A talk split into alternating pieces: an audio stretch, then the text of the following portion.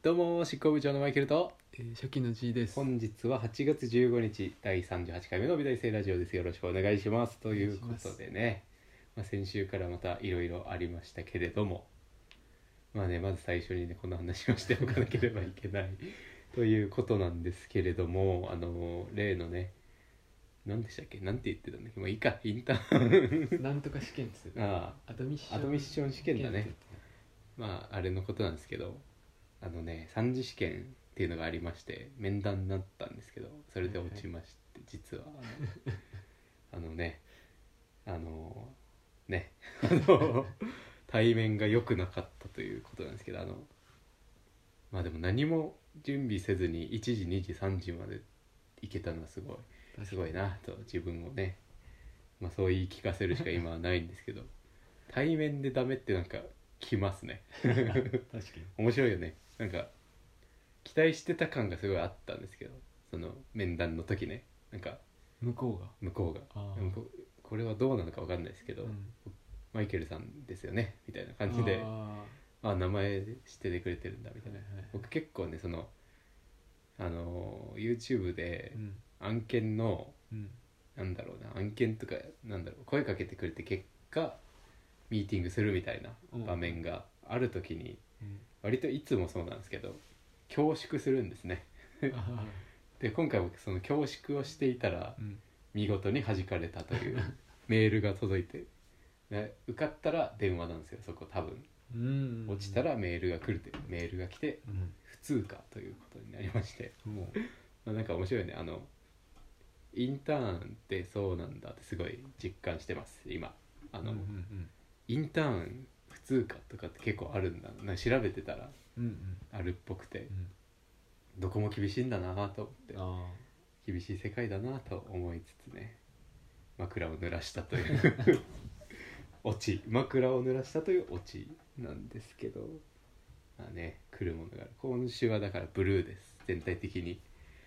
あ。八こんそうか。今週の話だもんね。そう8れがあった月らの。後半ということでまあねブルーで行こうかなとちょっと涼しい方がいいでしょみんな 今日寒いけどね急に今日寒いね。昨日からかななんか確かにえー天気が悪くなって。そ台風のせいか。うね、うんまあ、夏終わったっていうツイートをねちらほら見かけましたけど今週あれでしょこれを今日そのまま出すの明日出るのかこれは今日行く。今日出るすごいですねあの8月15日に収録しておりまして今日はねもうだから生放送だと思っていただければねあれですよ、そうだね。あの何時間後かっていうう話だんか、遜色ないっす生放送だと思ってこう遜色ないに変わるいい言葉ないかなって今頭で探してた間だったんだよね今の間っていうの はら。っていうなくてなんかねあるある気がしたんだけど、うんなくてうん引き出しに入ってなくて、うん。あるんだよね多分うん。遜色ないじゃなくてなんだろうないい言葉があるんだけど舌触りのいい言葉があるんだけど出てこないという引き出しに、入ってなかった、うん、あるんだよねでもなんかねそれらしい残像だけ見えててっ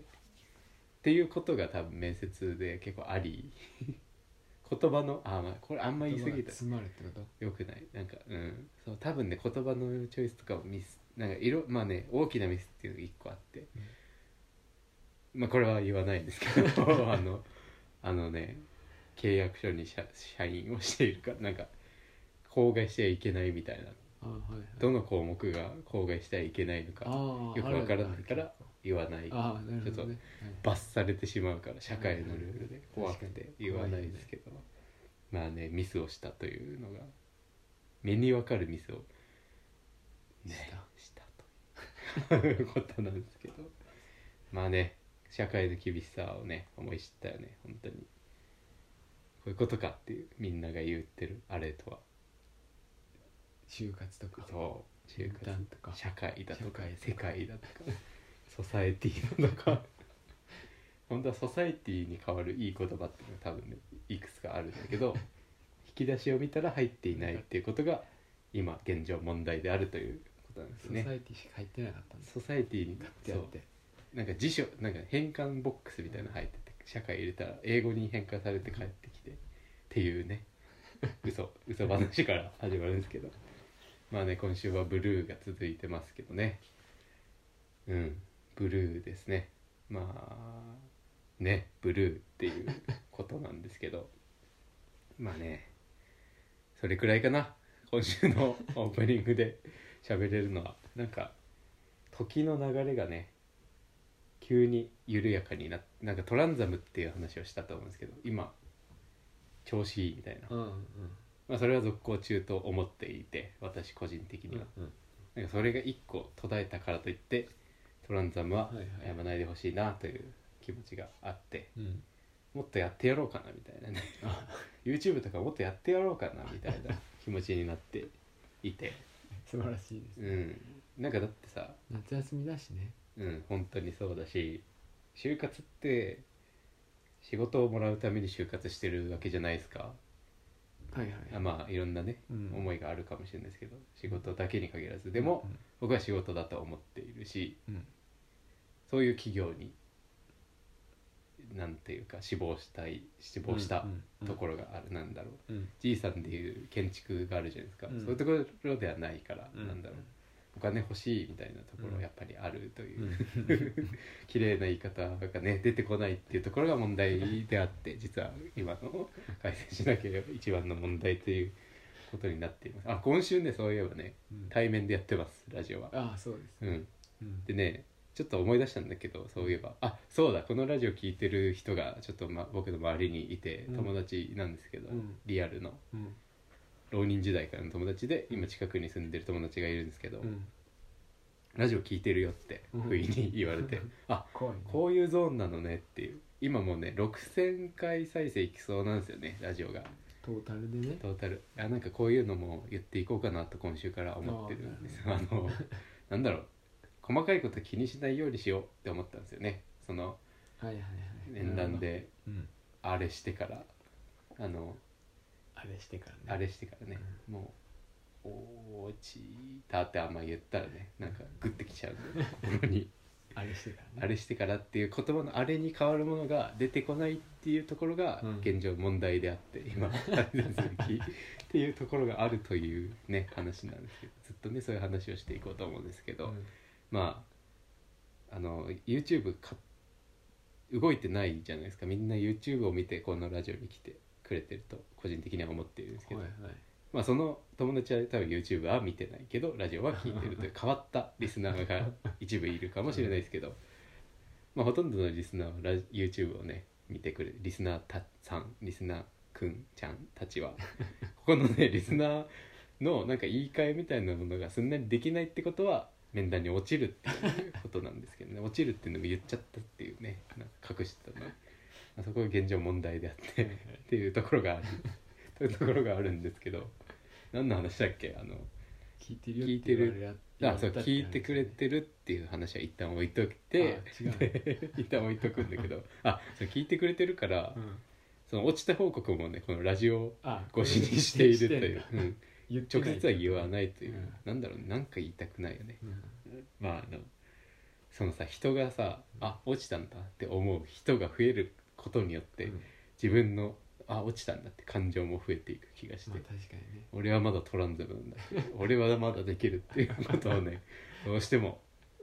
止めたくないっていうのがあるからでその流れで気にしないっていうことに境地にねたどり着いたんですけどもともとねそういうタイプだったんです多分ねあのバ カバカ系悪く言え悪く言えばえよく言ってもバカバカはねやっぱ最強ですからあまあ確かにねだったんだけど浪人を経てうんいろんな人の気持ちを汲み取れるようになりああ苦労人とかね、うん修行する人の気持ちってそういうのなかったから僕の中でね、はいはいはいなんで修行なんかすんのみたいなさ、楽しいが一番だろみたいなうん言ってて、そればっかりになってたからちょっと足りないなっていうね、うんうんことでなんか挑戦みたいなしたくてうん入った苦手なものを克服したくてやったーみたいなところがうんあったりするんですけど、それで戻ろうとまた苦労を知った上で、はいはいはいそういう人間の細かな心の動きとか分かった上で全てを気にせず生きるって最強だなと思って、うん確かまにたねバカに戻ろうかなと思ってだからはいね、はい今週からどんどんバカになっていこうかなっていうところですねなんでなんかもうねあんま考えすぎないっていうね、うんことでやっていこうかなと思 っているんですよね。あのなんだろうね紹介したものとかいろいろあるじゃないですかこのラジオでさあれが好きだこれがはいいとかそういうのもなんか、まあ、ごちゃごちゃ言い過ぎなくてもいいのかなみたいなねうんオードリーのラジオだったら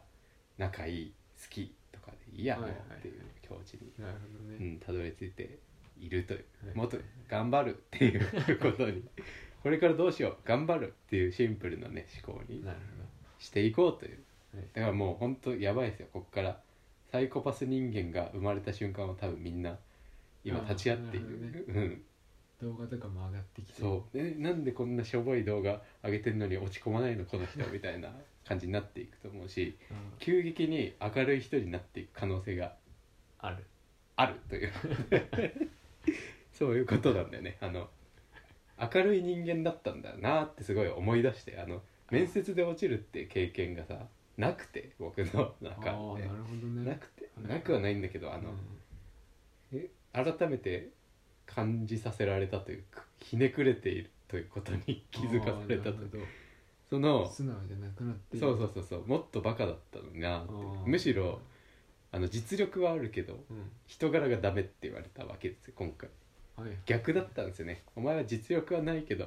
まあ面接とかなんかいいやるだろみたいだろうなと感じだった昔昔のの、多かっうん、うんなんで両方取れないんだろうね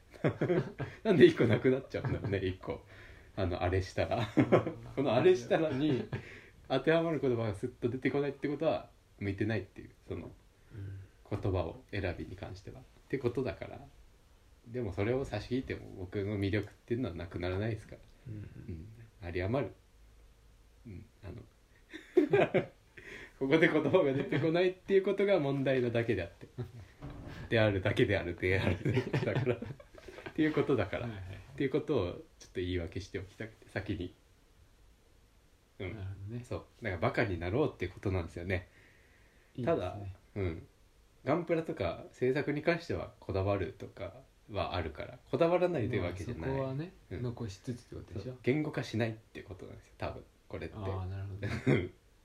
言語化するとややこしいんだよねガンプラとかさうん今目の前にねガンプラを今日はね置いてやってますあのみんなはねツイッター見てくれてると思うんであのシナンジュっていうねププラモデルを作ったやつを写真載せてるんですけどツイッターに思ったよりいいねが少ないみんなに対しては僕は今怒っているというなんでさガ10ン響いてないんじゃなういんガンプラもっとね載せなきゃダメだよ僕のツイッターにガンプラ を自分でそれはさ初めてのなんかみんな美術関連のツイート来ると思って来たのがガンダムのさプラモデルの写真だったらそりゃ10人しかいいねしないよねそりゃでもそれでもいいってことでしょこれからはいやもう10人いるってすごいことだから そうもう本当気にしないなんか気もうにフしないってことォでしロょワーゼロでもいいかなとか思ってなんかねフォロワーの基準とかも考えてたんですようるさくさあのあ何言ったらどうとかあのね相互フォローですよねって言われてうん全然知らない人に言われたことがあって僕はそのゲーデとかああで肩書き見てフォローバーしてあの僕の友達がいる学年でその学年が、はいはいはいでゲーデって書いてあったら芸大デザインってことなんですけど、うんデザイン科クラスにいる人っていうことだから、うん友達の友達だなってことで、フォローバーしないとなんかあれだなっていうことであフーォローバーしてたんですけどそれで友達がいるから遊びに行って、うんついでになんかそのクラスまで教室まで行ったんですよはねいはいはい芸大の。うんって行った時に「あこいつこいつ木村」とか言ってその友達がうんその子を紹介してうん「あどうもはじめまして」って僕のテンション的にはそんな感じだったんだけど、うんその子が「あでも相互フォローだからね」みたいな感じで言ってて「あ怖っ!」と思ってなんかこういうああなるほどなんか知ってると思われて勝手にはいはいはいなんか天狗になってると知らないからさ実際は。そこの価値観がねそうそうなんだよなんか僕の目線からは3,000分の1とかだったりするわけなので、500とかだったら多分覚えれるうん頭がうん記憶力がいいかうんら、700までは僕はいけます 頭暗記得意だからね暗記すごいできるから僕はああのあ素晴らしい僕っていうか俺っていうかあの暗記はすごいできるからそんな700くらいは全然覚えれない3,000となるとちょっとね無理無理っていうかいや本当ひねくれてたからさやっぱその時は、うんなんか覚える気もないそもそもないというか、うんそれはちょっと良くないなって、うんそれちょっと陰じゃないな、あうん陽じゃないな、うん陽に行かなきゃいけないからやっぱそう光で構えそうる光でかまこれみんなわかる かわかんないん であんまテレビのあのなんかねそういう偉い人の格言があるんですけどうんそう闇本当の闇には勝て勝なていからないっていうね光で構えろっていうことがあるんですあ思い出したその友達が聞いてるって話急に思い出したんだけど、なんだその僕の友達だから、うんじいさんのうんあのー人間がわかんないって言っててそのラジオであーそうだろうね対面のやつは面白かったって言っててうんリモートだとやっぱ力が半減してるらしいですラジオの面白さの、あそうなんうだん、より分かんないってああなっててなるほどね顔出しもしてないからそれはそうだろうなとは思いつつ、そうだろうねでも対面だと面白いって言ってたからえそれは僕の腕のないあ あの違くて違うな違うな違うぞこれはあのそうだねなんだろうねうんもっと面白くできるなってことえですけど今後ねはいはいはいうん、もっと振ればいいのかな いやこういうのが違くて振ればいいんだでいいんだよあいいのかなじゃないそうだねもっと振るやってみればいいんだねそうもっとなんか攻撃的なパスを投げたり しようかなとか思ってたりなるほどねするんですけどねそれを思い出した一個あーラジオ聞いてくれ近いて方がうんやりやすいのかもいや本当にだってそのレスがさ早いから全然ね球の回しが全然違うからさ待たないもんねうんかぶってもいいじゃんそうカあのットインできリるモートの怖いところってかぶったら止まっちゃうんだよねなるの あやべってなるんだよねあの音声が遅れる時があるから、そうだねなんかこれ編集もでうちょっとねできないからどうしようってなるんですよね、編集できないんですようん撮って確かに片方ずつ撮って、うんそれガシャーンって音声を合体させるからこの話面白いでしょあの 裏話みたいなでも確かにそう言われるとうん俺のなんかそのうん喋り方自体がうんカットインシステムで喋ってるから普段ああ自分発信じゃないってこと、うんああの友達別の友達とかと喋る時もああそうなんだよね、うんそれはあるそれはそうだよね割となんかこうこぼれ球を、うん こぼれ球をセッターだねそうこぼれ球をこれじゃないかセッターはなんだろうなボール球打ちに行くみたいなうん会話の仕方をよくするから、なるほど揚げ足取りじゃないけどああなるほどねそうそう そういう意味だよねなる確かほどにレスなるがほど早い方がうんいいのかもしれないね、なるほどね、まあ、リモートじゃない方がいいってことなんだよね、そうだね、うんでもまあ近いからできるからいやね本当にできてるか時は早くもやってみた方がいいのかも、ね、ういや本当さ無理してでもちょっと老体に鞭打ってこれもねもっといいことが多分あるんだよ ね老体ではないから現実にもっとバシッとくる表現あるんだけどこれ出てこないっていうことがいや現状問題であって問題であるってだけだ別に悩んでいるわけではないうん問題ですって言ってるだけだよこっちとしては、だからもうそんな前のめりにさ、うん来ないでほしいっていうリスナーの皆さんに対してはいやもうこれは良くないよねなんかそのリスナーをなんだろう見下すみたいなさなんだろう下なんだろう邪険に扱うみたいなのは良くないねさすがに、 遠ざけるんじゃなくてねうん、もっとグッといきたいんだよね本当は、確かにねうん、だからなんかツイッターのリプとかねみもっと飛ばしてください皆さんが 皆さんの方が読み寄ってください3000分の1なので確かにすごい悪い感じに移っていこうと思ってる逆にああなるほど気にしないからもう何と思われ てももうなんか散々書いてほしいネットに、ああなるほうどね、ん、何をなんかうじうじしてたんだと思って思ったうん、今回の今回の件で剣で何やってんだと思ったねすごい、俺はとうん、何を大事にしたらそうなったんだっていうふうに、大事じゃないぞってうん、何人のプライドでそうなってんのってすごい思あっーた、確かにそれは確 かにそういう言われ方すると変なプライドなのかもねうん、あるよねでもあるあっちゃうもうなんかおじさんだからさ俺らも言うてそうなんだだからあるのよプライドみたいなのそういう積み上げてきたと思ってるか変なプライドは捨てなきゃいけないね、ら、うん、なんか大事なプライドもあるじゃないですか、大事にしなきゃいけないものはそれも捨てるべきなんだろうな僕のタイプあ本的俺のタイプ的に多分そうだと思って妙にうんデッサンとか積み重ねすぎたああなるほどいいんだけど うん今ね一番いいとこにいるだから積み上げた上で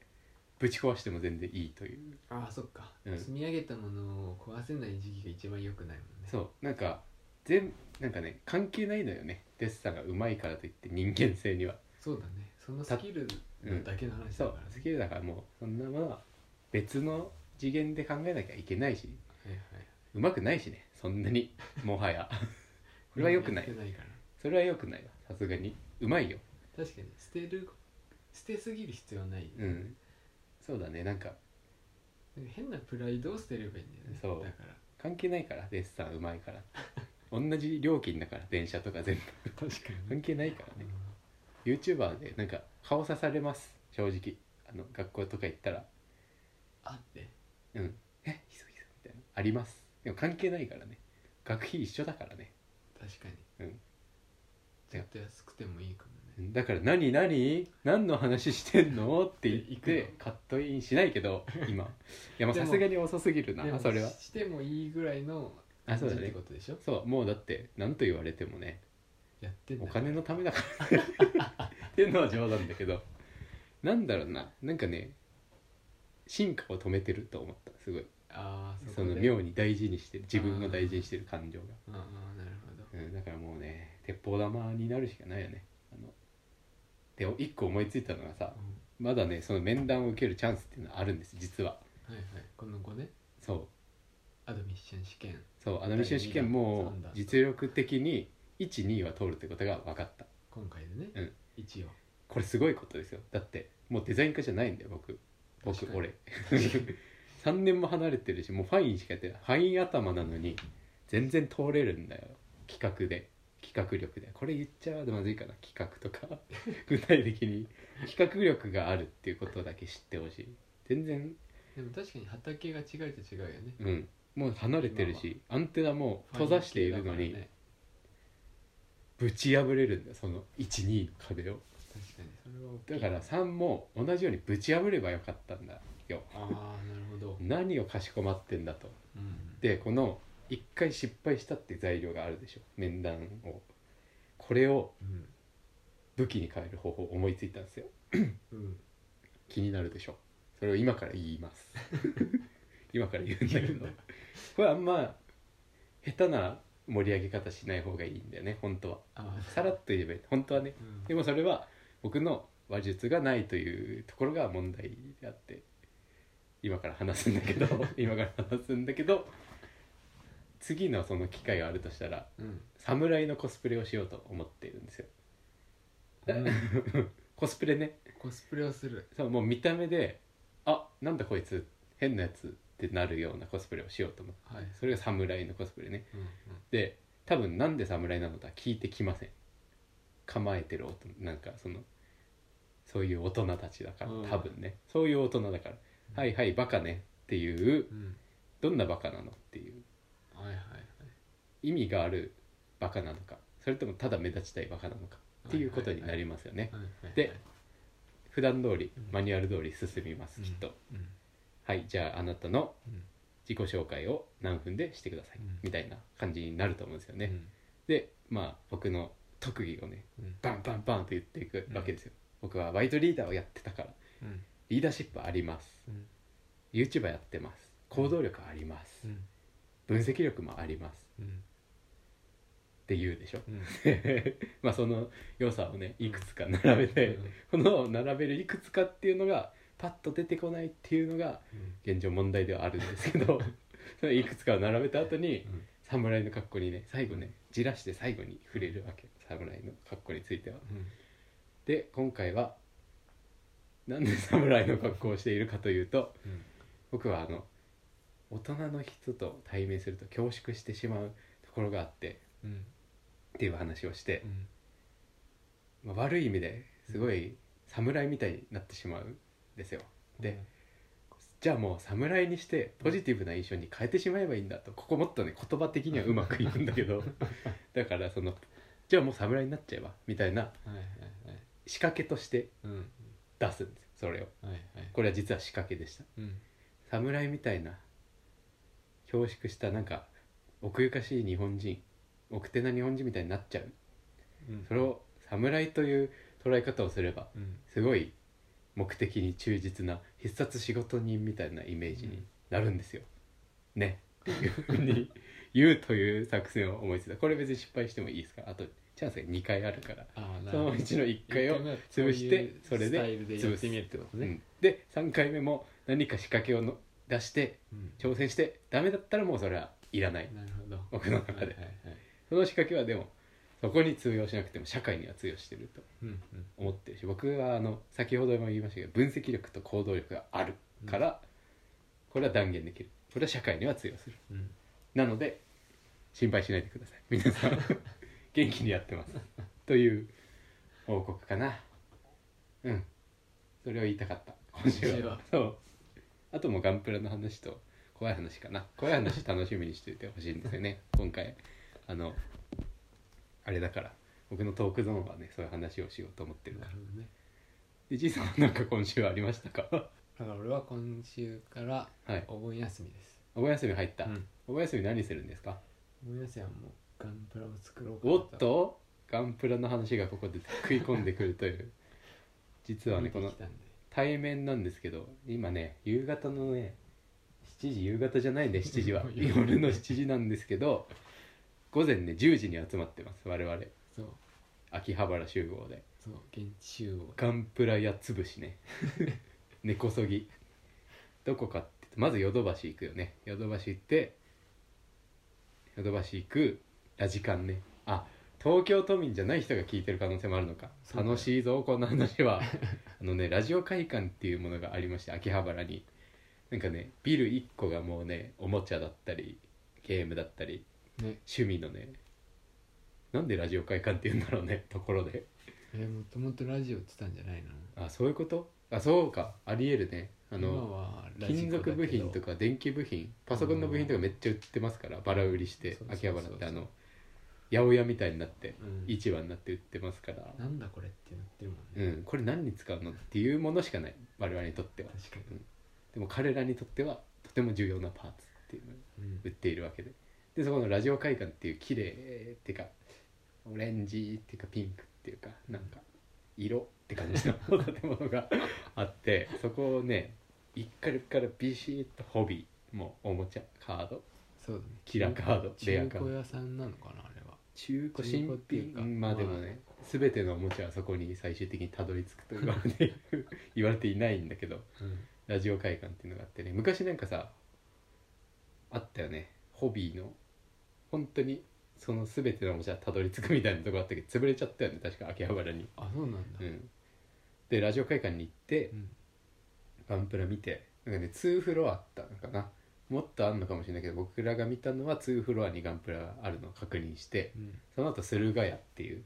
まあ、それこそ全国のガンプラが最終的にそこにたどり着くと言われている 今日たどり着きがちですから今週は、そうだうね、ん、たどり着くと言われている、うん、駿河屋に行って、はいはい次は寿屋ね寿屋に行ってまあガンプラないんですよね寿屋びっくりしたけどそうだねガンプラはなんかオリジナルのものがあるんだねそうその寿屋オリジナルのプラモが存在するってこともああんそまうり知らなかっそうなのよもとそもとの話をしなきゃだよな 今週はみんなには言わなきゃいけないことがある その寿屋で寿屋ってあのプラモデルとか売ってガンプラもね多分立川の方行ったら今自粛期間で営業縮小してますけど本当は1回ガンプラなのかな2回だけやっててこの前行ったんですけど、そこは寿屋プラモしか売ってなかったですねしか売ってないって言い方ちょっと悪い気がしますけたどそもそもガンプラってガンダムしかないんだもんねうんなんかさちっちゃい頃のプラモデルってさ、うんなんかプラモっていう中にさ、うん車とか飛行機とかいはい戦車とかはあったけど、うんプラスガンプラって概念じゃんなんかうん子供の作るプラモってガンプラだけじゃんガンプラだけなんか最初触れるのってさ、 うんガンダム全然知らないけど、うんガンプラそうい作っうたこもんとあるみたいなことなかったそんなことない俺ないかアニもメとか見たことないけどうんプラモ作るならガンなんか接着剤もいらないしからさ、うんパチパチ作れるじゃんなるほどねそれはまた別の価値観あちょっと掘ってみましょうかじゃあそれをいやだから、うんなんかガンプラプラモのプラモといえばガンプラみたいなイメージがあったのずほっうそれどこの地域で育たれたんだといや同じ地域あ同じ地域多分ねでもなんそれはかなそかんっな感じがしてさあだからなんかガンプラとーうんオリジナルのプラモがあるっていうなんかその概うん念が戦車とかってことなんか戦車とか車とかはうん接着剤で作るやつがあって、うんそれとガンプラがあって、うんでもガンプラって時点でだってガンダムそうそうそう、うんでもガンダム知らない人ってそれもわかんないのかなって今思ってあるそうゼロスタートで説明するってなったさす時がににわかるんじゃないガンプラって言われたらガンダムそれはなうっいていうぐらい、うんプラモデルの中でうん確立してんじゃん、なるほどあのなんだろう、戦車とか車とか城とかもプラモある中そうでださね白プラ あれはでもプラモデルだよねそうプでもガンプラをがある中でプラモデルとは言わないよねなんかねそうだから、うんプラモデルの中にガンダムの機械があるっていう認識じゃなくて、うんプラモデルガンプラそれ以外のオリジナルプラモみたいな言い方すオる、リジナルプ ラモあ寿屋のねああああなるほどねそうそうそう、うんそれぐらいなんか確立してるっていうのが今面白いなってふと思って、あそうん、うなんかもう当たり前すぎてそうだから当たり前すぎて、うんふと喋ってるけど、うんプラモとか全然知らない人って、うんガンプラって言ったらわかんのかなって今ああ思っ確たかのにねふと確かになんだガンプラってってなりそうだうなと思って。ん確かにそうだガンダムしかないのみたいなとこから始まるからあ寿屋のオリジナルプラムって言ったってあ確かに分かんない可能性がある今ののわかかんないのかなって今なるほどねそっか世代的に多分我々し男の子だしねああ我々は男の子女の子が聞いている可能性あるもんねそうそう女の子はねでもねやめようやめよう ひどいことを言うところだった今危ねえそんなこと思ってないですからね僕は本当はでもガンプラ我々の世代っていうか僕の僕はねうん個人私個人はなんだろう昔からガンプラプラモっ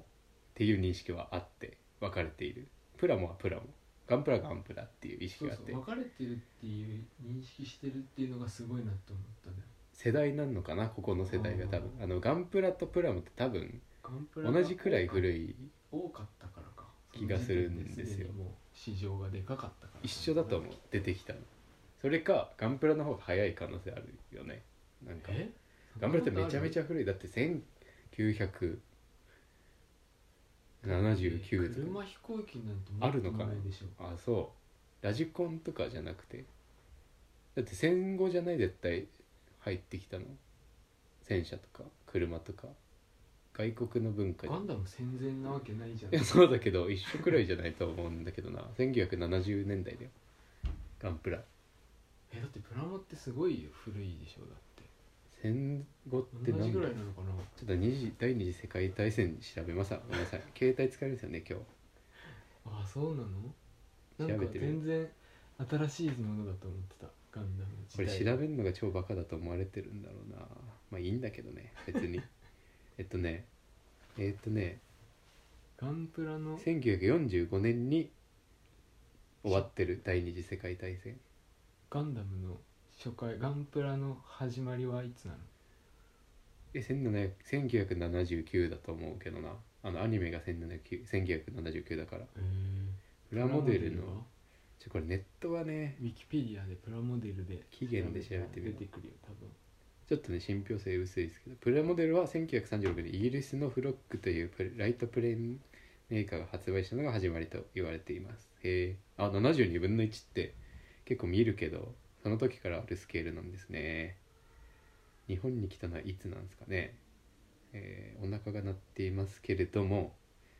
アメリカでもプラモデルの製造を始めたのがえーっとねうん1950年代より前だね50年代に入るとえーっとアメリカでうんさらに人気になったと急速はいはいはい1950年代後半に多くのメーカーが72分の1と48分の172分の1って今もあるもんねあるんだよねあうれん、あの戦車とか車とかうんそれくらいの企画なんですけど1960年代は欧米の多くのメーカーが数多くの名作キットを生み出すプラモデルのあそうだよね黄金時代だってそうだねだって模型屋さんとかに売ってる古いプラモってうん日本語のプラモじゃないからね、ほう90年代以降はドラゴンをはじめとした東アジア系とチェコのエデュアールとウクライナの ICM などをはじめとする東欧系のメーカーから多くの製品が発売されていると日本に集め渡ってきたのは1950年代初めだってうんやっぱ早いよ、 20年早いですね30年早いのかそうだね日本初のプラモデルゼロ戦だってでしょだからやっぱそっちの方が早いんだよ戦後すぐだね飛行で機もとか、うん、戦艦とかゼロ戦じゃあもうでもほぼ初期じゃないガンプラだってまあねうんなんかそれぐらい確立してるのがやっぱすごいんだなと今もあるしうんなんだろうねやっぱプラモってなんかあったじゃん戦後はさメディアでアメリカが日本を占領みたいな占領っていうか牛耳るというかまあこの辺の単語がね出てこないっていうのがまあね問題ではあるねそろそろショックだよねなんか自分で言っててふざけてたけど最初出てこなさすぎるだろっていう言葉があのちょっと話ずれるけどさうん本とか読んでても結構読み飛ばすんですよね僕意味わかるからいいやって言ってあー読み仮名とはかはいちいち確認しないっていうか漢字2個並んでたら、あこういう意味ねみたいな、なんだろう絵で捉えてるとか映像で捉えてるから、うん僕は記憶をうん美大生だ から、ここに長けているからうんやっているかうら、んだからはいあの 人になんだろうねそれがね狭あでプラモ プラモの話に戻そうまあ初期だよねガンプラもえー割と初そ期ううん、あミニ四駆ブームの方が先なのかあ違うガンプラが1980年代の前半だからアニメとほぼ一緒ですねそうだよねアニメ出て出始めてってことだねうん、1960年から70年代のプラモデル市場を支えてきたスケールカーモデル車だね車がじゃあちょっと早いブーム的にはそうだねでその後撤退するメーカーがあるから日本では多分海外ほど流行らなかったんでしょうな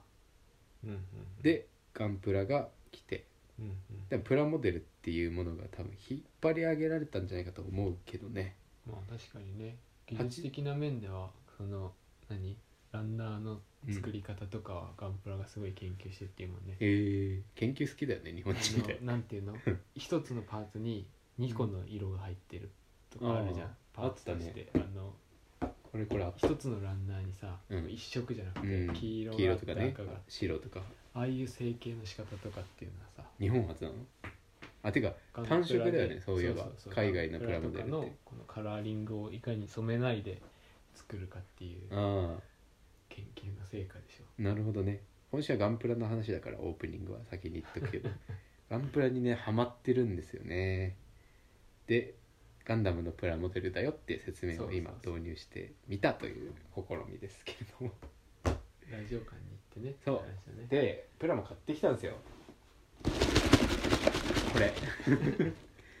RX782 初期のねあのガンダムですよ皆さんが知ってるような燃え上がれで燃え上がるガンダムですねアムロがアムロが行くそやうつねアムロ行きますアムロ行きますだよね初期あのそうあれ初期じゃなくなると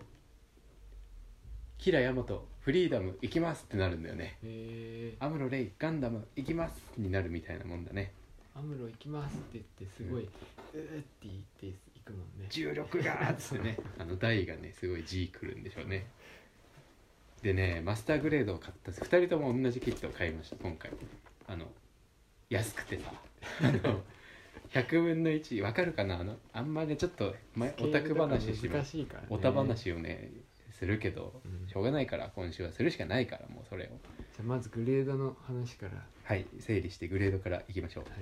マスターグレードハイグレードリアルグレードというものがございます でパーフェクトグレードちょっとね順番ごちゃごちゃにした から下からややこし一番い下からハ簡イグ単なやつハイグレード元一番あれですねお手頃な手手が届きやすい、 1000円ぐらいだよねそう安いやつので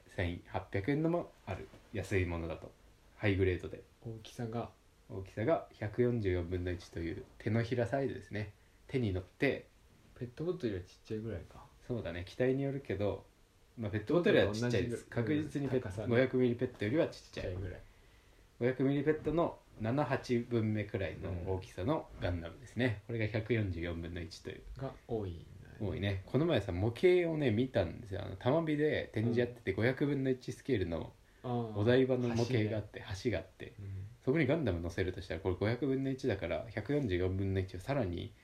半分にして300だからさらにまた半分かな、みたいな感じだからうん3分の1になるの、うん違うなちょっと4分の1だね難しいな算数は難しいんだけど 大体4分の1144分の1のプラモデルを4分の1くらいのうんサイズにするってことはえっとね僕の人差し指の第二関節くらいです 調べてください各自何センチぐらいって言えばいあいでもねあそうだ ねここがね思いつかないっていうのは結構ネックだったりするんですよね、僕のまあチャームポイントとも言いますけどじゃあマイケルの第2大体ね8動セン画チくらい見てもらえばいいんじゃないそうねあああのぐらいなんだっていう結構手見てる人いますからね手がね指短いんですけど僕の手って、うんそれ結構指摘してくるやつがいたりするから、指短いですね、うん、違うムチムチで可愛いです ねそっちの方が傷つくわっていうねことがあったりしますけど大体ね78678センチくらいかな、うんそのスケールでいうとうん結構ちっちゃいんですよね、うんその街のスケールっていうのが伝わらないから意味ない話になっちゃうんだ けどこれってそういえば結構ねガンダムって1 8メートルとか2 0メートルくらいちっちゃいね だからもう乗用車の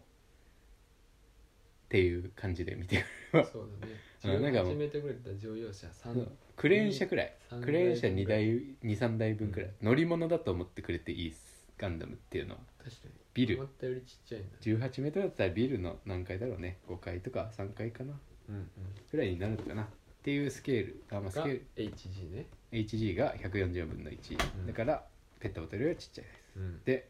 ぼ我々が買ったのが100分の1スケールマスターグレードでね昔は144分の1ってハイグレードなかったんですよ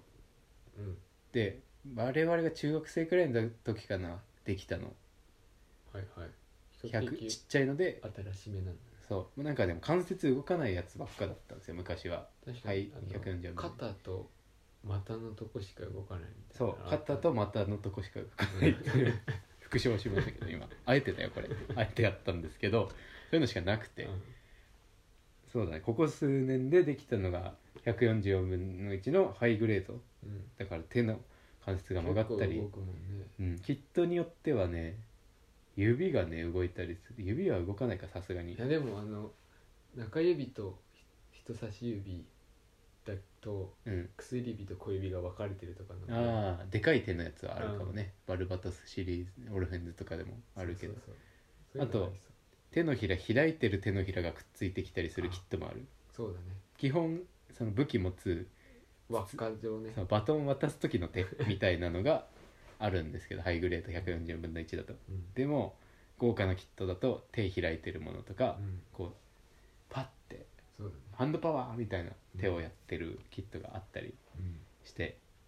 るんですよね、で背中とかこう使ったりまあそれは期待によるでこれちょっと豆豆知識なんですけど、ん最初のシーズンアニメの1シーズン、セカンドシーズンがゼータガンダムっていうんですけど、ゼータガンダムあたりからどんどん期待がごつくなっていくといううんでかくなっていく今ね映画公開中のハサウェイ先行のハサウェイっていうのは「ゼータガンダム」の後ダブルゼータ」っていうアニメがあってその後に「逆襲のシャア」っていうあのファーストシーズンに出てくるラスボスっていうかライバル的な人がまた出てくる映画が1個あってうんそこと多分時系列的にはあんま変わんないですよハサウェイ今あそうなんだ映画そうだからあの辺からもう期待でかい全部ニューガンダムとか確かになんかでかいもんねでしょうこれも多分時代的にそんなユニコーンとかもねその次の世代だからへー結構ごつかったりするんですよねなるほどうねんで なんだろう今の音は私たちが買ってたのが今回マスターグレード100分の1ねうんうんこれね早く作りたくてしょうがないんですけど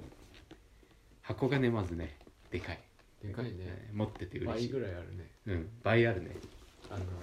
ハイハイグレードとうんハイグレードと比べて倍あそるれぐらいパーツ数が多いってことだよねパーツが多いってことだね肉厚っていうこと101を組み立てるとうんペットボトル超えるかね超えるかもね超えないちょうどだよね期待もちょうどくらいじゃないかなもしかしたら500ペットボトペットルボトルぐらいのうん人形が出来上がるとうんマスターグレードはそういうことなんですよ皆さんなんかねこれはね伝わらない伝えられないラジオだびっくりした今思った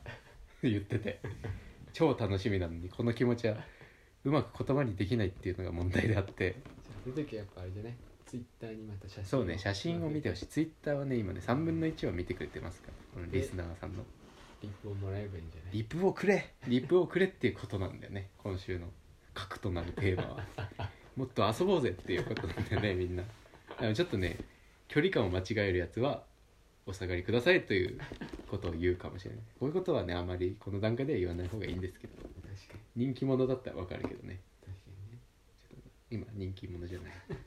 でもね人気者になっていくということだからちょっと皆さんね投資だと思ってそこは聞いてくれればねいいんですけどねこれ早く作りたいですね面白そうだよねうやんっぱパーツ細かいから、うんなんか楽しみだよね、うんどんな感じかそうなんだよねもうねいっぱい作ってるから我々もうんそろそろだからね スプレーとか覚え出してるから加工としてねだからもう楽しみでしょうがないどう加工してやろうかなっていう確かに皆さんにねやっぱおすすめなのは初心者でも急にクオリティ上がるって言ったらやっぱ艶消しスプレーですね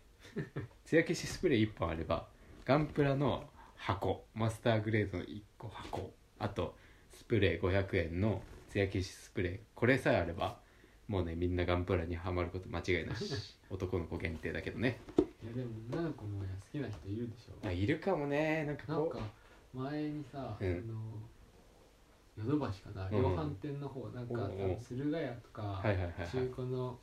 なんかニッチなところはうんあんまいないかもしれないけど、と肝をヨド疑バいシとか行ったら俺さらみたいな結構見てる人いっぱいいたもんねおおー嬉しいねこれは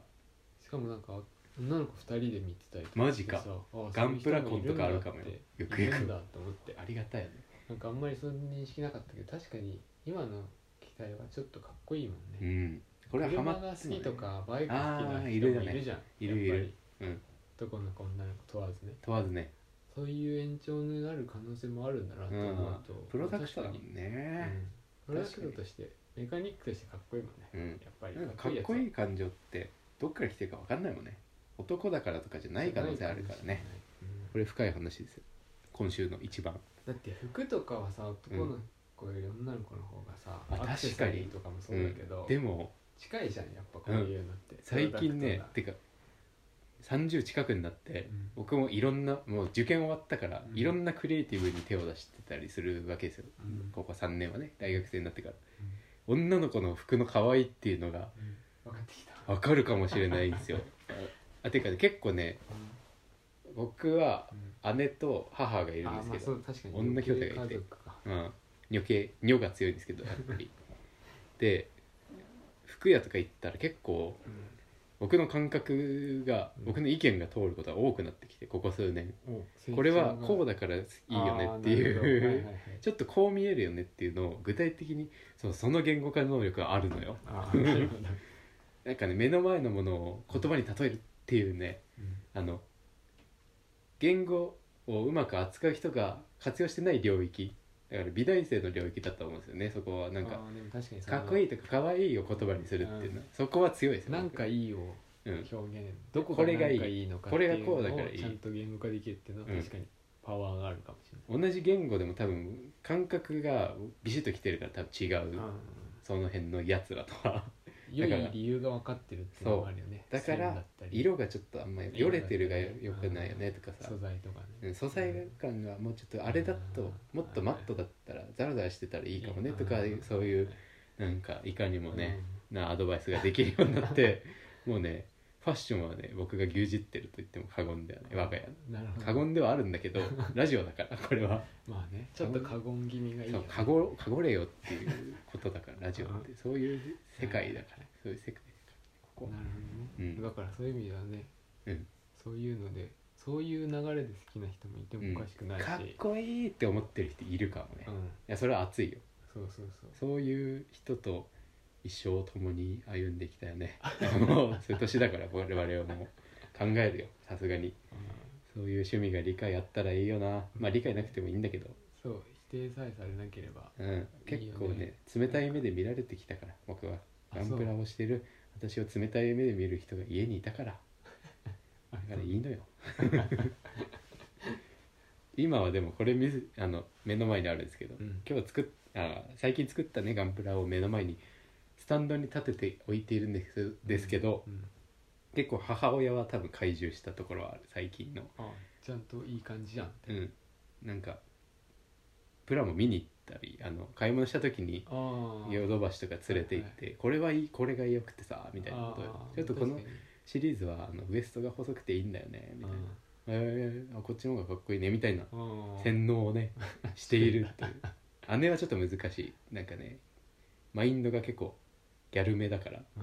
最近読書をするようになって言葉が通じるようになってきたんだけどでもそれでもやっぱ難しい目の感覚が強い人だな野生だからなちょっと難しいところがあるよね いやでもねこのキット早く作りたいよねとにかく面白そうかっこいいいなんかね加時はじめさんっていうね皆さんでちょっとねマニアックな話するんですけどあのガンダムのイラストかっこいいねジャーキーンみたいなイラストがうんガンプラの箱になってたりするんですけど、うん白い箱がシリーズとしてあって、白い箱の真ん中にうんその入ってる機体が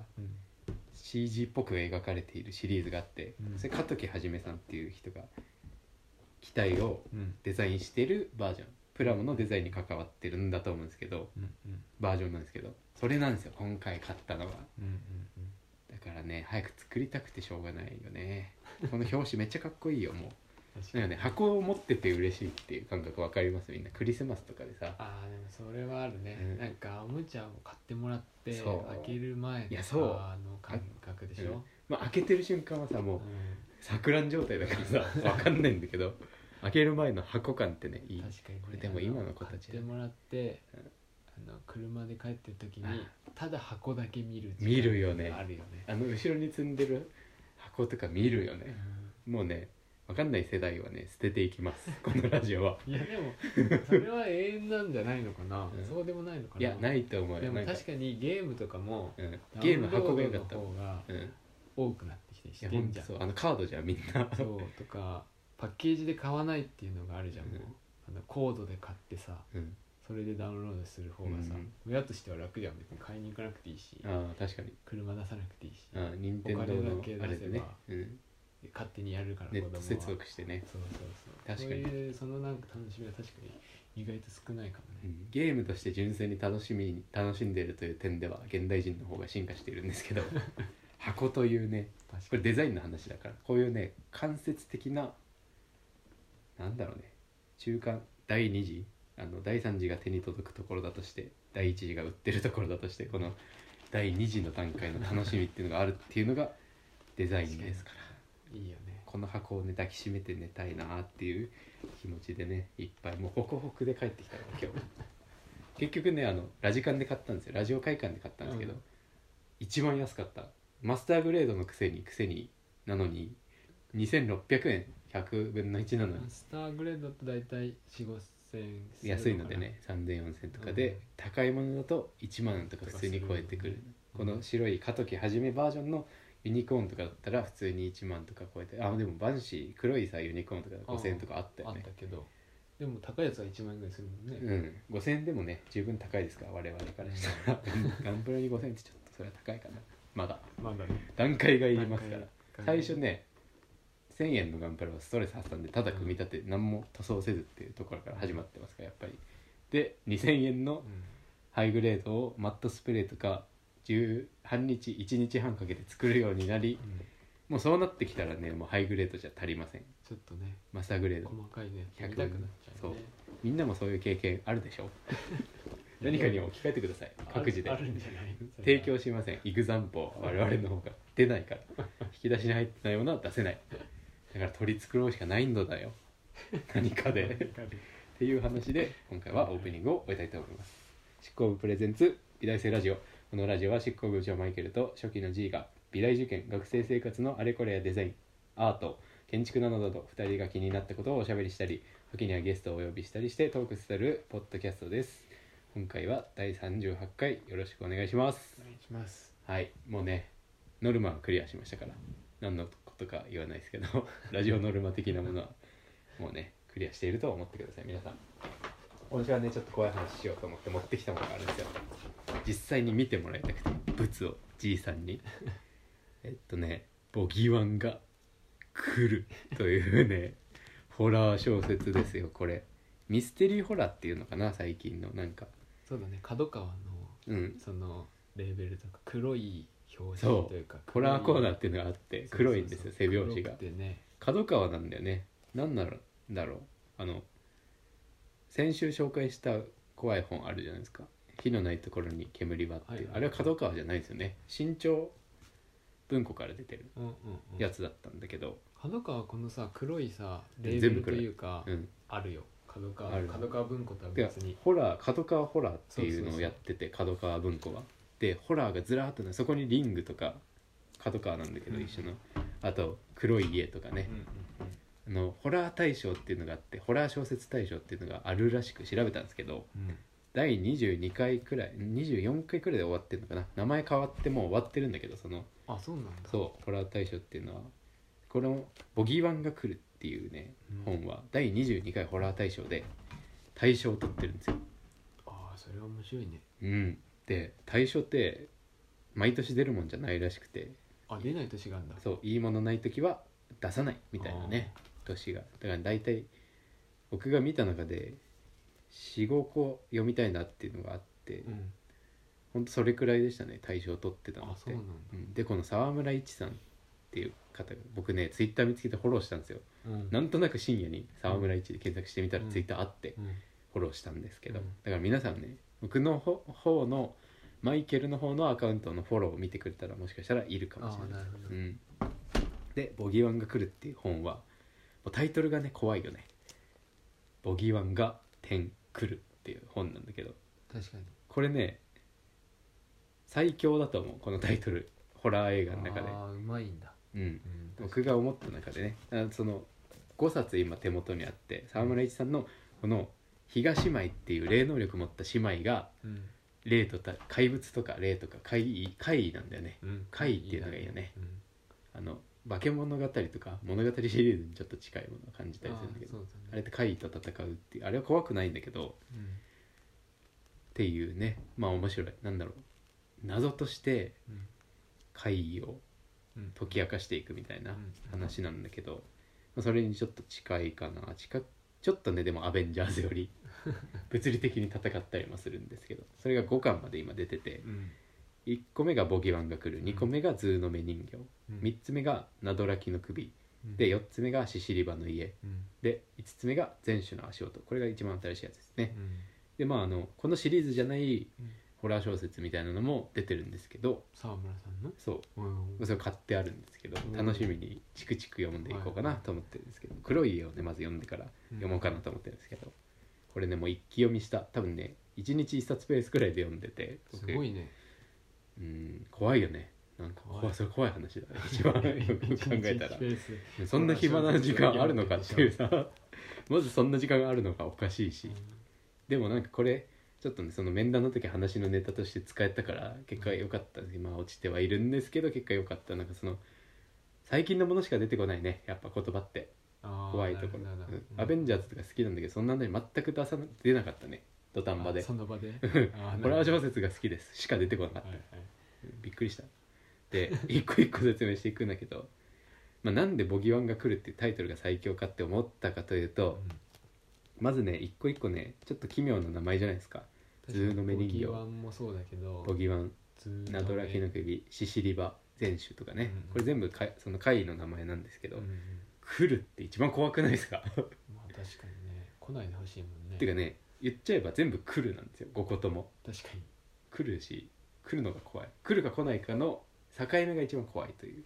ところなんですけど、来そうなのが怖いもんねそうなんだよね来たら終わりだもんそう来たら終わりっていう前振りが始まってるんですよこの本は「ボギワンが来る」と いうあれが来たら絶対に答えたり入れたりしてはいかん幸せな新婚生活を送る田原秀樹の会社にとある来訪者があったそれ以降秀樹の周囲で起こる部下の原因不明の怪我や不気味な電話などの怪異一連の事件は一連の事象は亡き祖父が恐れたボギワンという化け物の仕業なのか愛する家族を守るため秀樹は比嘉誠という女性霊能者の女性霊能者を頼るが「てんてんてん」っていうね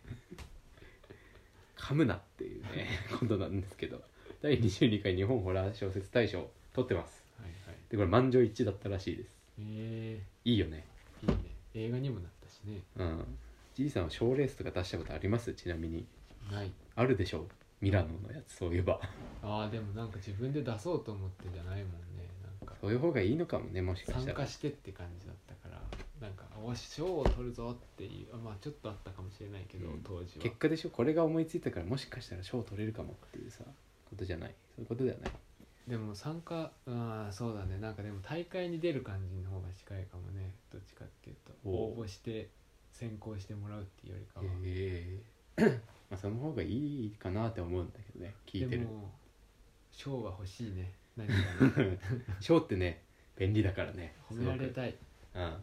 ていうのはあるけ人 どに話を聞いてもらうきっかけになったりしますからね、うん僕だったらずっと言ってるあの A 通過しましたよっていうようなのね、携帯の一次試験を確僕かには A 通過したし7年間1回もデッサンでは落ちてないですよっていううんうんうんのとねそうなんだま共通点大賞を取ってでもデビュー作じゃないんだよねデビューいやデビュー作作だと思うこれあそうなんだ、うん大賞取ってデビューなんだそうこれタイトルしかも違ったのよ調べたら「ボギバンが来る」っていうのがなくて対象の中にうん出す時に多分変えたんだろうねあ別班だと思うこれ全部見た限りだとタイトル考えて別の人なんじゃないかなとかちょっと思ったりしあたーなるほど特にこれに関しては、うんうんだって秀逸すぎない一つだけあそれはちょっと悪いな言い方がでも「ボギワンが来る」がうん決まったから他のがそうそうそうそういう続編みたいなもんなんだろう、うんひらがなと漢字でひらがなと漢字でああひらがなと漢字である意味確シかリにーズものというかこれは多分ね作者の気持ち入ってると思うんだよねそれうん2巻目以降は、でも多分寄せに行ってたな感じもするけどねそうかじゃなねいとこのネーミングに全部なあでも読んだ感じならない書きための感じがすごいするあーこっちとこっち特にさそのまあ後で話すけど短編の方はうんうん書きためてあったもののうんうんうんうんでこのたあの短編集の物語の名前もうん一個一個その会の名前だったりするから、いひらがなでやひらがなじゃないのもあるうんうんうんうんでもひらがな漢字の組み合わせの話が特に怖い、あーあでもこれ出典が、ま、全部違う雑誌だから、うん、だからどういうことだろう ねそこまで推理がいかないっていうのが至らないところではあるんですけれども、うんうんまあ、ボギワンが来るが一番怖いです僕的に、うんあとね5巻まで出てるんですけど、そのうちの2つは短編集で実はうん短編が5個入っててうんその1は1冊っていうのが「ボギワンが来る」と2巻目の「ズーの目人形」と4巻目の「シシリバの家うんうんうん」で「シシリバの家」と「ズーの目人形」に関しては先に言っておきますけど胸クソですこれは胸クソであるというふうに言っておきますでも読んでほしい「ボギワンが来る」はね確実に読んでほしいですねうんこの2つもなんかやっぱね短編集じゃなくて長編を読みたい気持ちってあるじゃないですかうんそういう時に読んでほしいちゃんと怖いですどういう話かもうネタバレしてやろうかな今週はっていうふうに思ってさっきねじいさんに全部のネタバレ全巻のネタバレを事細かにしたんですけど、私は読まないからうね、ん、もう読まないとか決まってる人だからねあとオフエアーだからねそれはだからできたのかもしれないですねで短編集の方の話をちょっとさせてほしいうん「などらきの首」っていう短編集があってうん最初に「学校は死の匂い」という話と「あ誤解の会」カタカナで誤解の会「学校は死の匂い」で3つ目が「居酒屋脳髄談義」そして4つ目が「悲鳴」で最後にあ「ファインダーの向こうに」という話もあって「などらきの首」6個入ってましたうんでこの「などらきの首」っていう最後に入ってる短編がめちゃ怖いうんめちゃ怖いあのね僕結構昔幽霊が苦手でうんこの話したっけした気がするねし、た気がする、うん、でネットを調べあさってた時期があって、怖いからねうん、でピンとくるものっていくつかあるんですよこの話怖いみたいな、うんあこう怖い綺麗みたいなねうんの上質版って感じがするう「んなどらきの首」っていう話は、だからこれね読んでほしいんだよな本当はじいさんにも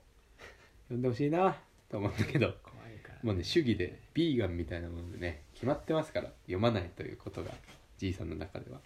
怖いのはあんま好きじゃうない、ん、ホラー映画も見ないっていうしね、怖いじゃんだってうん、怖がらせに来てる人間の醜い心が嫌なんじゃないかなって僕は思ってるんですけどねで最後のね5巻の「全種の足跡」っていうのもうん短編集うんこれはねあんまり言っちゃうと僕的には怖くなかったかないい話って感じがした「全種の足跡」っていうなるほどねうん、でもね赤い学生服の女子っていう話が入っててうん、ちょっとね嫌だなって思いました怖いじゃん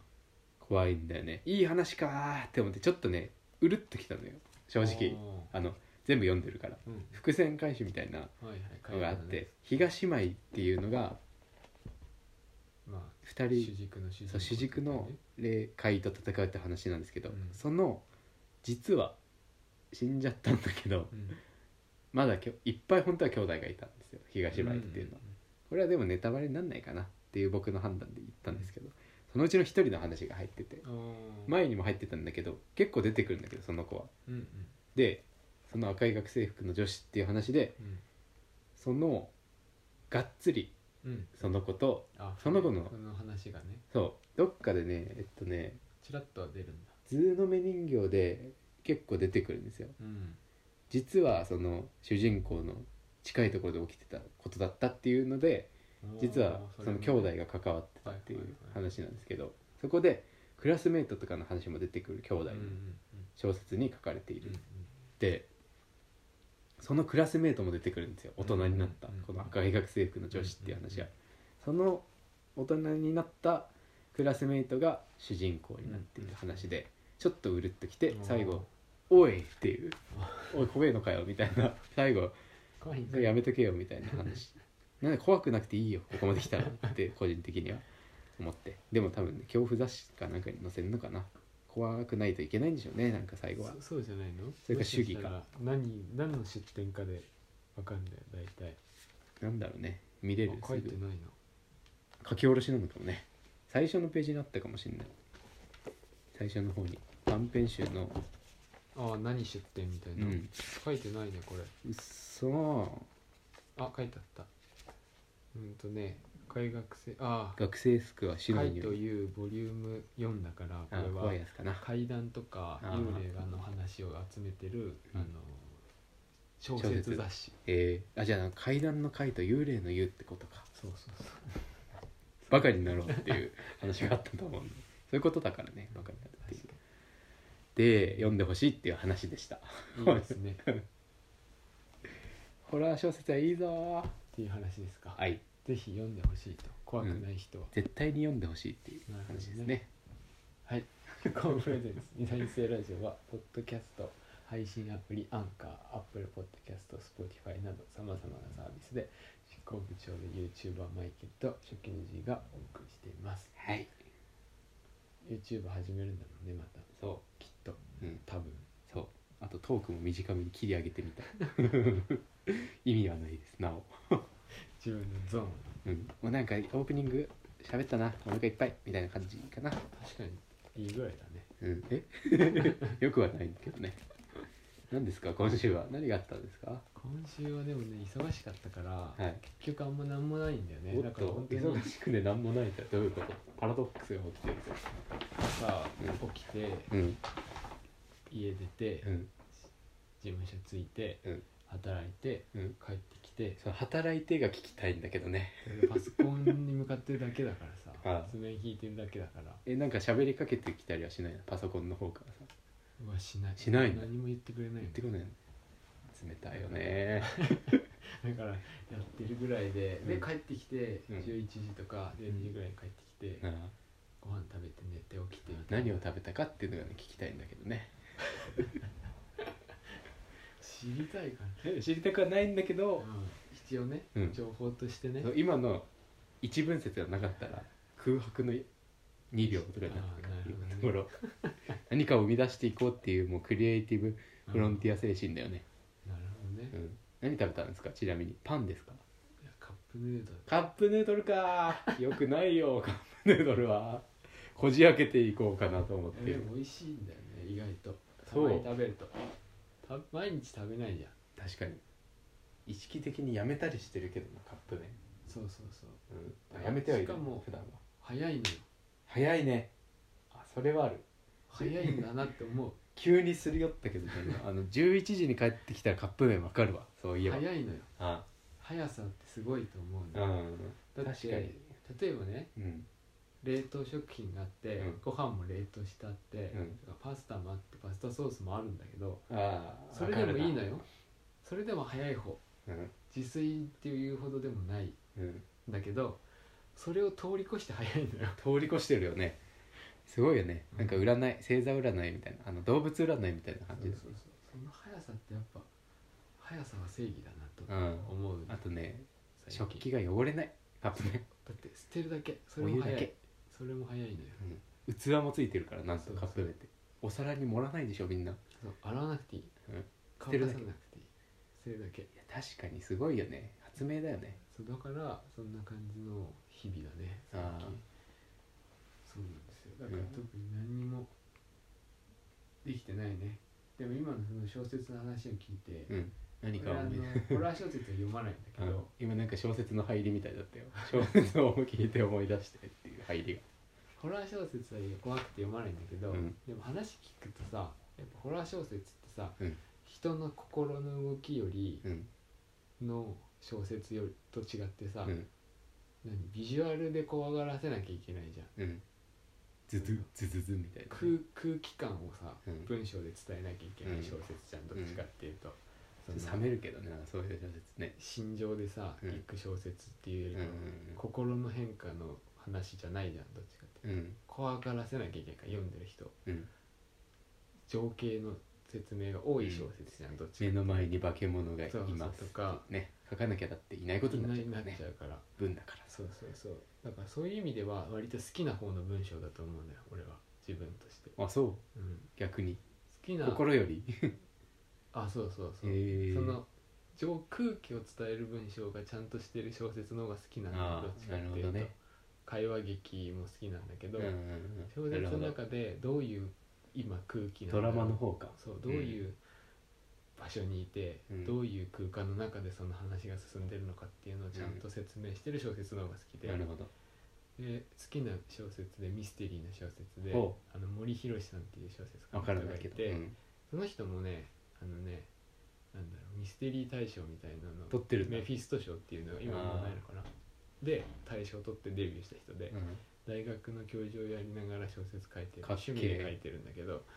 トリックじゃんこの人トリック建築系の出身の人で、ええその人が書いてる小説は割とその今どういうとこに行ってとかどういう空気感でとかっていうのうのん説明が結構長いの長いんだ割とそのどういう空間でどういう建物でとかっていう説明をよくするのよ。そういうの好きなんだそうその小人の書き方が好きだえから、ー、結構読み飛ばしちゃうな建物とか言われたら割とそういう空気を説明する小説意外と面白いのかもなって今ちょっと思ってああ読みたいと聞いててうんそうまあ読む怖いから読まない読まないんだけどねそうそうこれはビーガンとかと一緒に主義です からね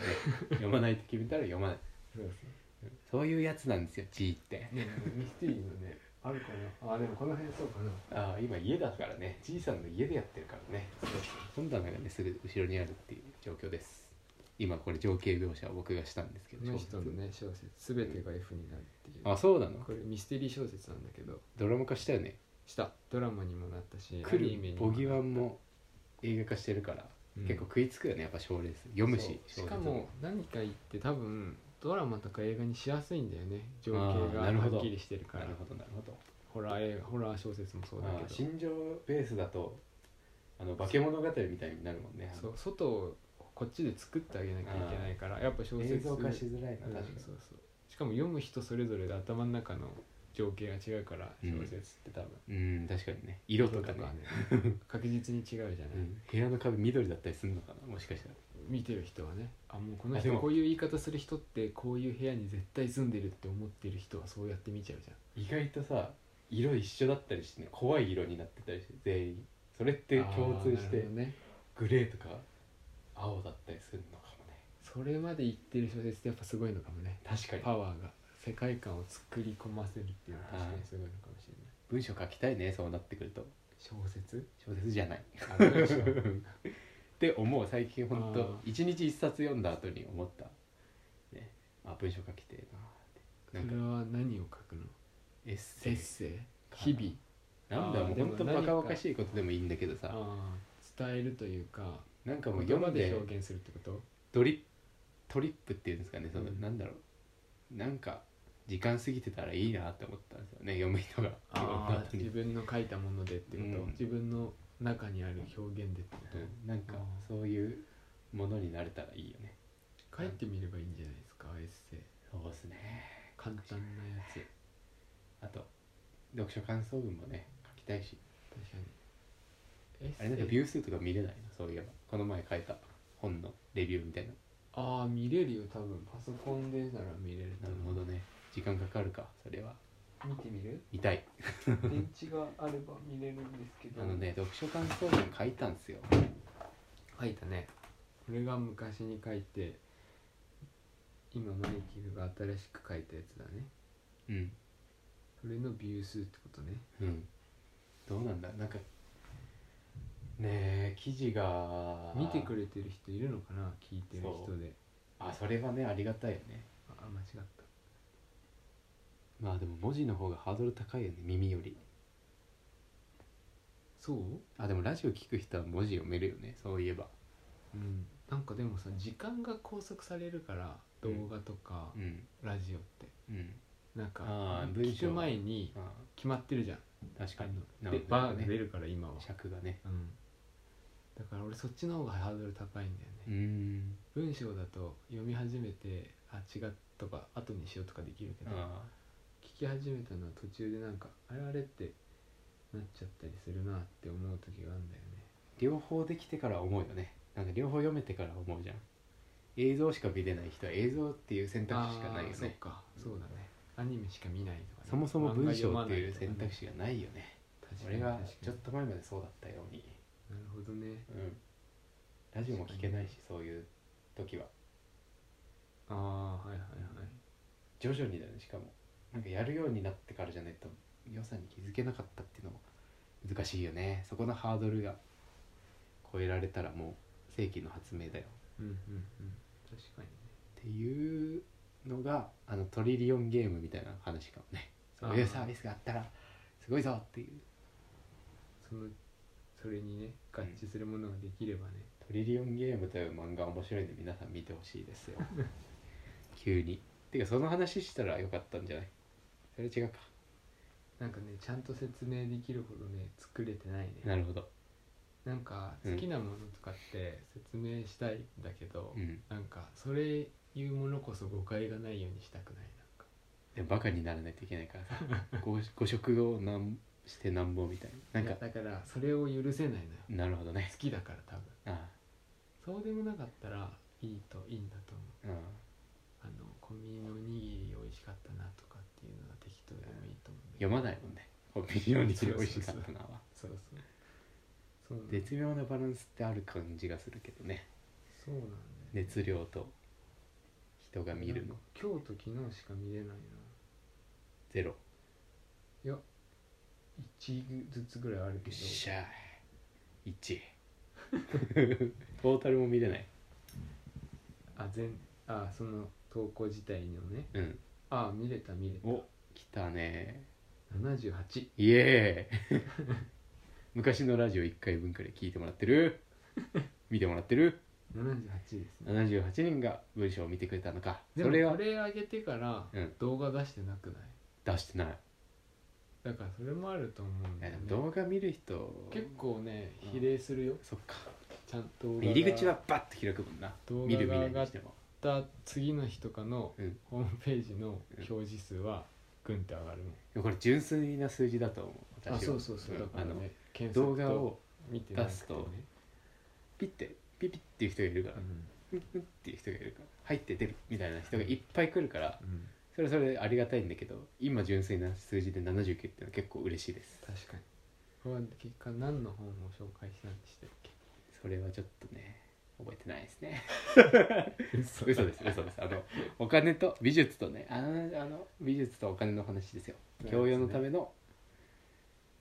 お金と美術だったかなアートあの山本穂津さんがね対談してるっていうことだけは確かでも79人見てくれてるってことはノートの可能性がグッと広がってるよ今ノートで書くならノートエッセイあてか自分で出せるじゃんあのあシュッシュってあ店舗ね同じものでもいいんだけどはあいはのいはいノート版も今書いててそれのね全く同じやつなんだけど開業とかさそうなん整だ理してるのがあってあとノート版のもうちょっとどうでもいいことつぶやいていいじゃんノートだったらあまあ確かになんか今日思ったことみたいなああはい読書エッセイねした方がいいよりエッセイよりエッセイ的なことできるなと思ったんや確かにいや79という数字はね嬉しいねマイケルのエッセイページが作れるからね、うんだからノートだとこうやってね徐々にみんなのね視界を遮って洗脳していくという か徐々にみんなの中で存在が大きいものになっていくということがインフルエンサーと呼ばれているものですから最近確かにね流行りのいいね実際僕が若林さん好きなのもそれだからねあの自粛期間でラジオ聞くようになってあ日向坂で会いましょうと「オールナイトニッポン」とっうんうんていうのが重なったっていうことがやっぱでかいからなんかそういうあるよねゾーンに入るさ核変の前の必要条件みたいなあーでも確かに必要条件ってアいうのウがトすっプとッ出てトくるんがだけどね少ないとさ、うんそれで終わっちゃうもんいやほんとそ YouTube 見てノートでなんか漫画見てううんホームページ見て、うんもう一回ノート戻ってきて、うんエッセイも読んでもらいやほんっとそて Twitter も見てもらうみたういな、そういんうバカになるっていうのはそういうことだから流もうれ、がないとダメってことうねん、アウトプットしまくるってこあとー確かバカだからにエッセイはちょっと楽しみですね、うん楽しみにしておいてくださいみんな楽しみにしておいてくださいタイトルはタイトルは「日韓黒歴史」というもう決まる日韓はね変わ黒る歴史が蓄積され月てい間くっていうことかもしれいないパソコンがさやっぱ徐々に整っていくものだからインフラというのはだから最初は月間かもしれないけどもちろんあやめようちょっとどうする月間じゃなくて期間とかになったの期間春夏秋冬のまあしょうがないよねしょうがない人生だからいいね月間と言いつつ期間月間というタイトルで期間をしている可能性だってあるそういうくらい俺はバカになろうと思っているからむしろ月間なのに日間になっている可能性も太くある、月間の割に出すなってういう、ん、頑張りすぎるなってみんなが心配してくれたらしめしめですね心配してほしいんです要はみんなに構ってほしい構ってほしいんだよ構ってくれなんかねハスに構えてた自分がやっぱりいましたね構ってくれってことだからやっぱり本当は構ってほしかっただからもうねってことなんかね勝手に崇高な目標にしようとしすぎた人生の目標ああなる純ほ粋どに構ってくれってことだった俺の人生を振り返ってみれば、寂しいよっていうこと、うあん、もっと遊ぼうぜっていうことなんだよねえうん、あなるほどねうんいいあですそねのさっきのさちょっとね、じいさんにはネタバレしたんですけど、うん糖尿で手足をなくした人が出てくるんですけどはいはいはいそうなるなと思ってさきの紹介した小説でねそう小説の中に「あの暴飲暴食のせいで」っていう描写があるんですけど、うんあこのままでそうなる気にしすぎたらっていうあそっちにストレスの発散が、気にしようと思ったら無限に気にできるからね宇宙の話だよね、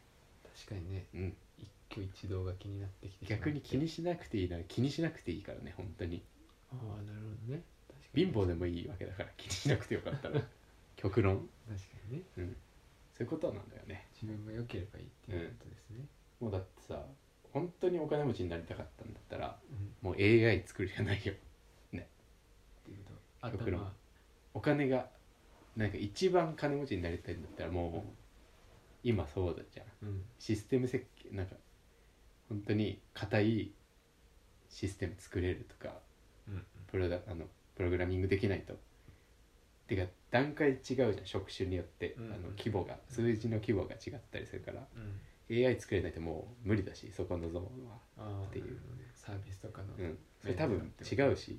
目標としてうん向いてないっていうかなるほ好どきじゃないし多分ね 適当に生きるということだよねなるほどねじいさんのトークゾーンを乗っ取るということにいや乗っな取りまるしとたいうか言うこうお渡しした 感じあうんお渡しされてたのこれ開いていいですかあすいません、はい間取りになってるんですね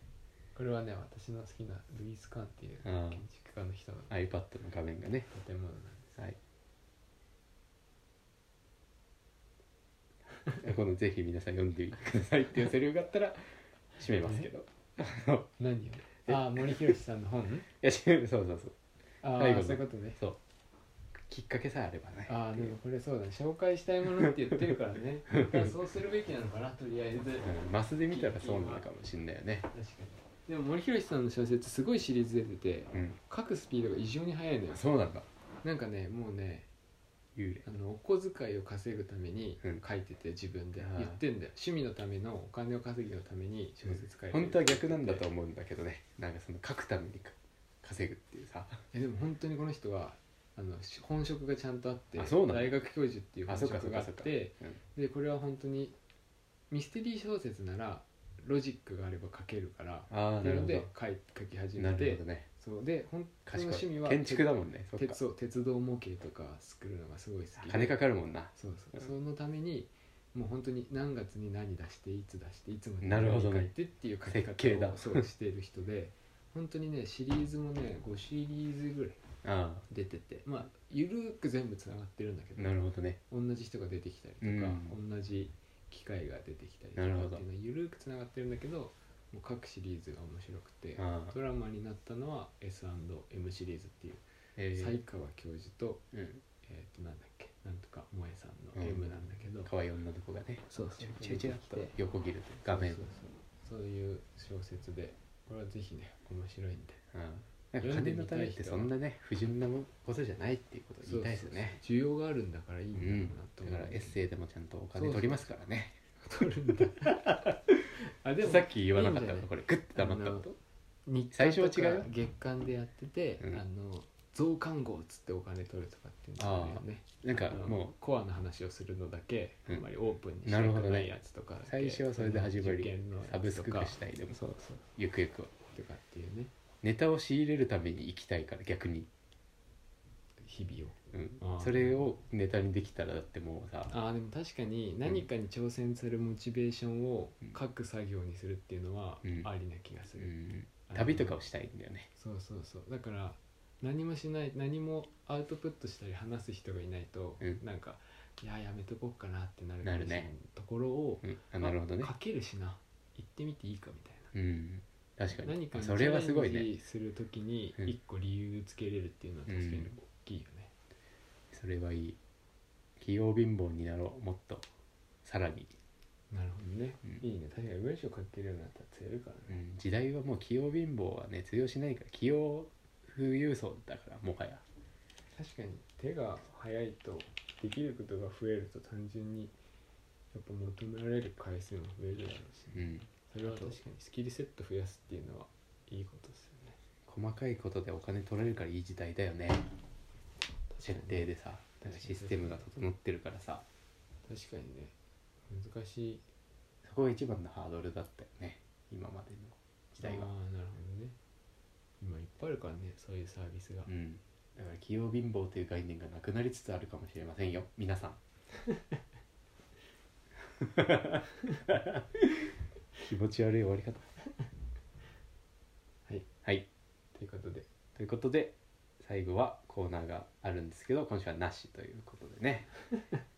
いい時間ですかねそろそろそうだねいい時間だねやったりやらなかったりするからそうコーナーはねあとね気づいたことがあるお金払ってるしか人しか見れないあのプレイリスト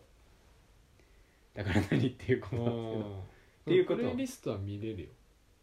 曲ね聞けない10秒でしょくらいしか聴けないじゃん、あうれんスポーティいやあれ寂しいよねやっぱ、ああなるほどねっていうことに気づいたけどやりますコーナーとしてはなんかね曲の紹介の文章を楽しんでほしいっていうことかな確かにうんで今週はないですそれは